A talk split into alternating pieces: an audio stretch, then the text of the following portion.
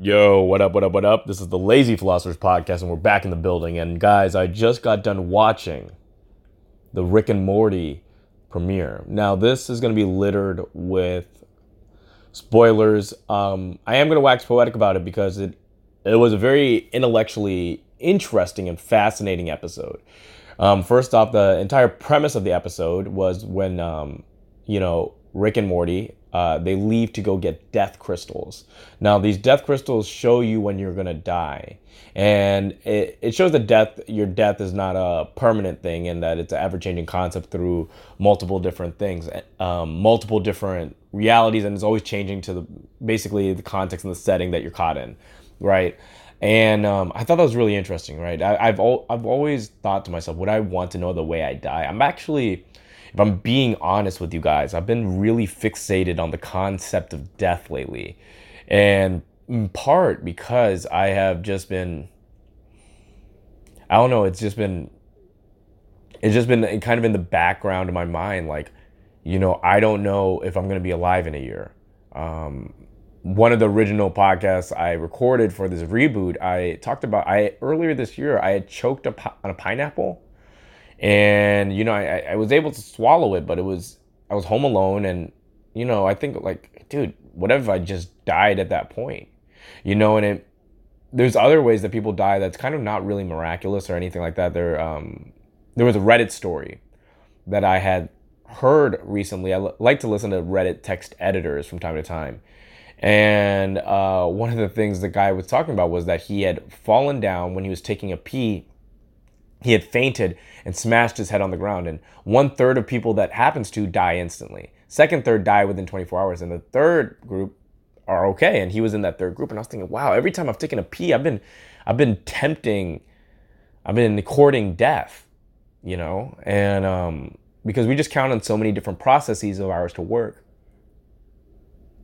Or another thing that um, yeah, it, it, it's just like you know that our lungs. You know, I, what's insane is for most of us and most people listening to this, which is probably not that many, but if this is one of the rare videos that blows up, um, most people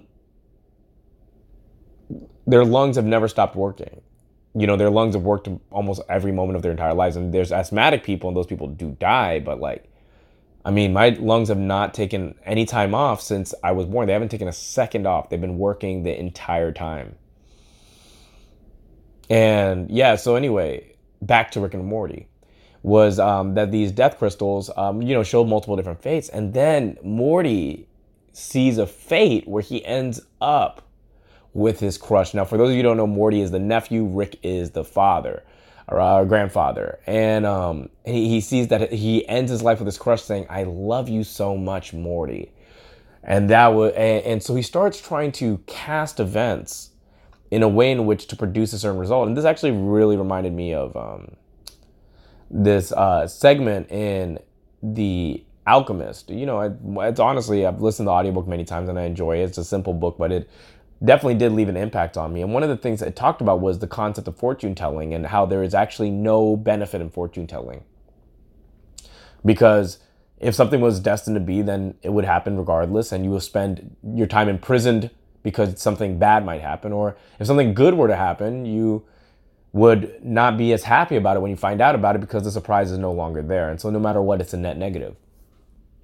And that isn't exactly the same thing, but Morty keeps trying to shape his actions in order to fit um, a particular path in the future, which I was just like, I was really, um, you know, I think we get so caught up, you know, to, to take a step outside the piece I think a lot of times we get so caught up in trying to make our lives fit what we want it to look like that it it, it ends up taking us in weird ways. But what was really interesting about it, what was really interesting about this kind of exploration was that he ended up acting really confidently, which kind of told me, wow, what, you know, one of the things that I feel like I have gone in and out of in different segments of my life is living kind of with the energy and the power of feeling very purposeful. And Morty knew that he wanted this particular death to have his crush at his deathbed say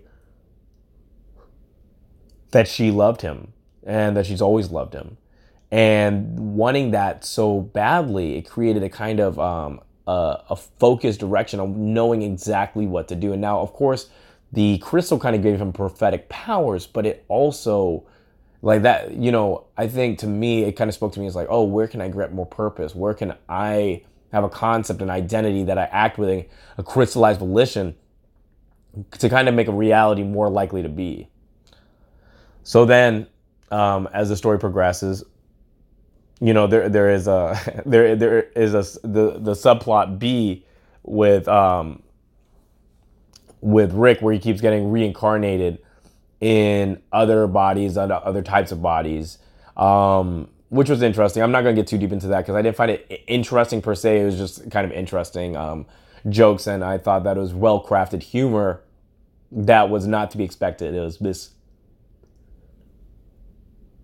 there's a bunch of misdirections. And I think that um, Rick's dying, uh, one of the things that I think is interesting about this entire show is the way death almost loses consequence, where, where death is of most consequence in other shows, right?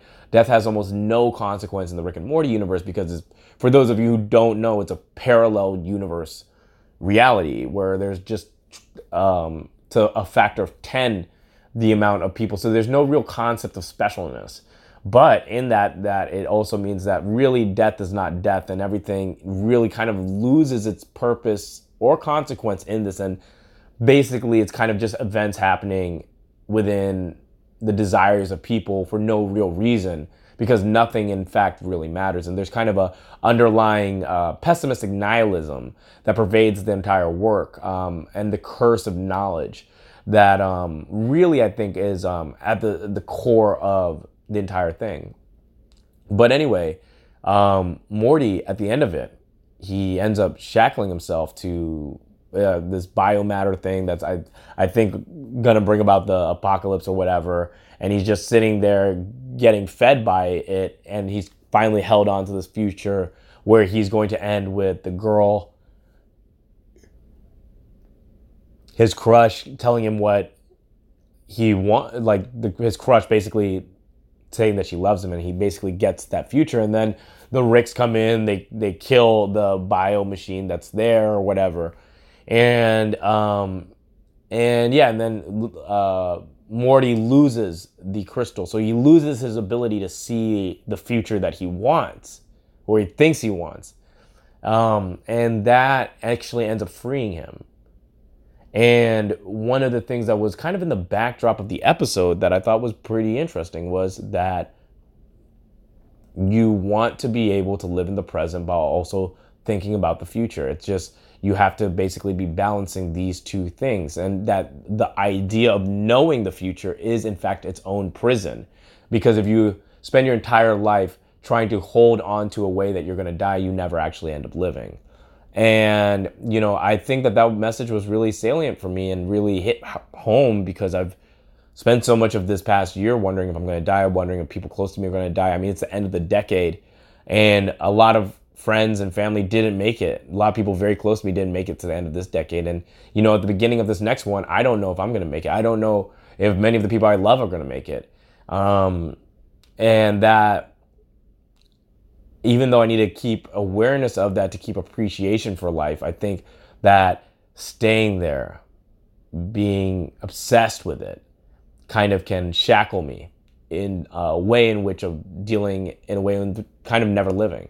And what was most interesting about it was that at the end of the episode, you find out that what his crush actually wants to be, she doesn't actually want to date him. What the entire context that he was, she kind of would have been brought about was because she wants to be a hospice nurse and she wants to tell people that are on their deathbed with nobody who loves them around, I love you very much. And um, I love you very much, Morty.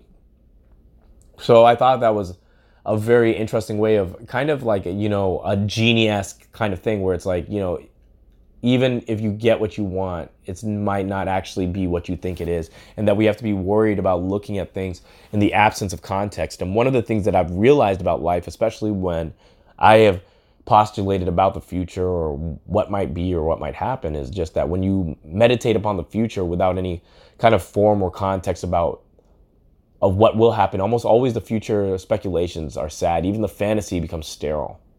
But anyway, guys, that's um, all for this episode of The Lazy Philosopher. As always, like, follow, share, subscribe, and please follow me on Instagram because I'm hemorrhaging followers. And also, yeah, check us out on SoundCloud. It's a better sound quality on SoundCloud. Um, YouTube compresses. Um, and so it kind of gets rid of some of the um, the depth and waviness of my voice, but you do get to retain that on SoundCloud. So you know, um, follow us there, and also I think we have one on Spotify. I don't know if it's up and running, but I've uh, hooked up the RSS feed. Anyway, guys, Godspeed and good night.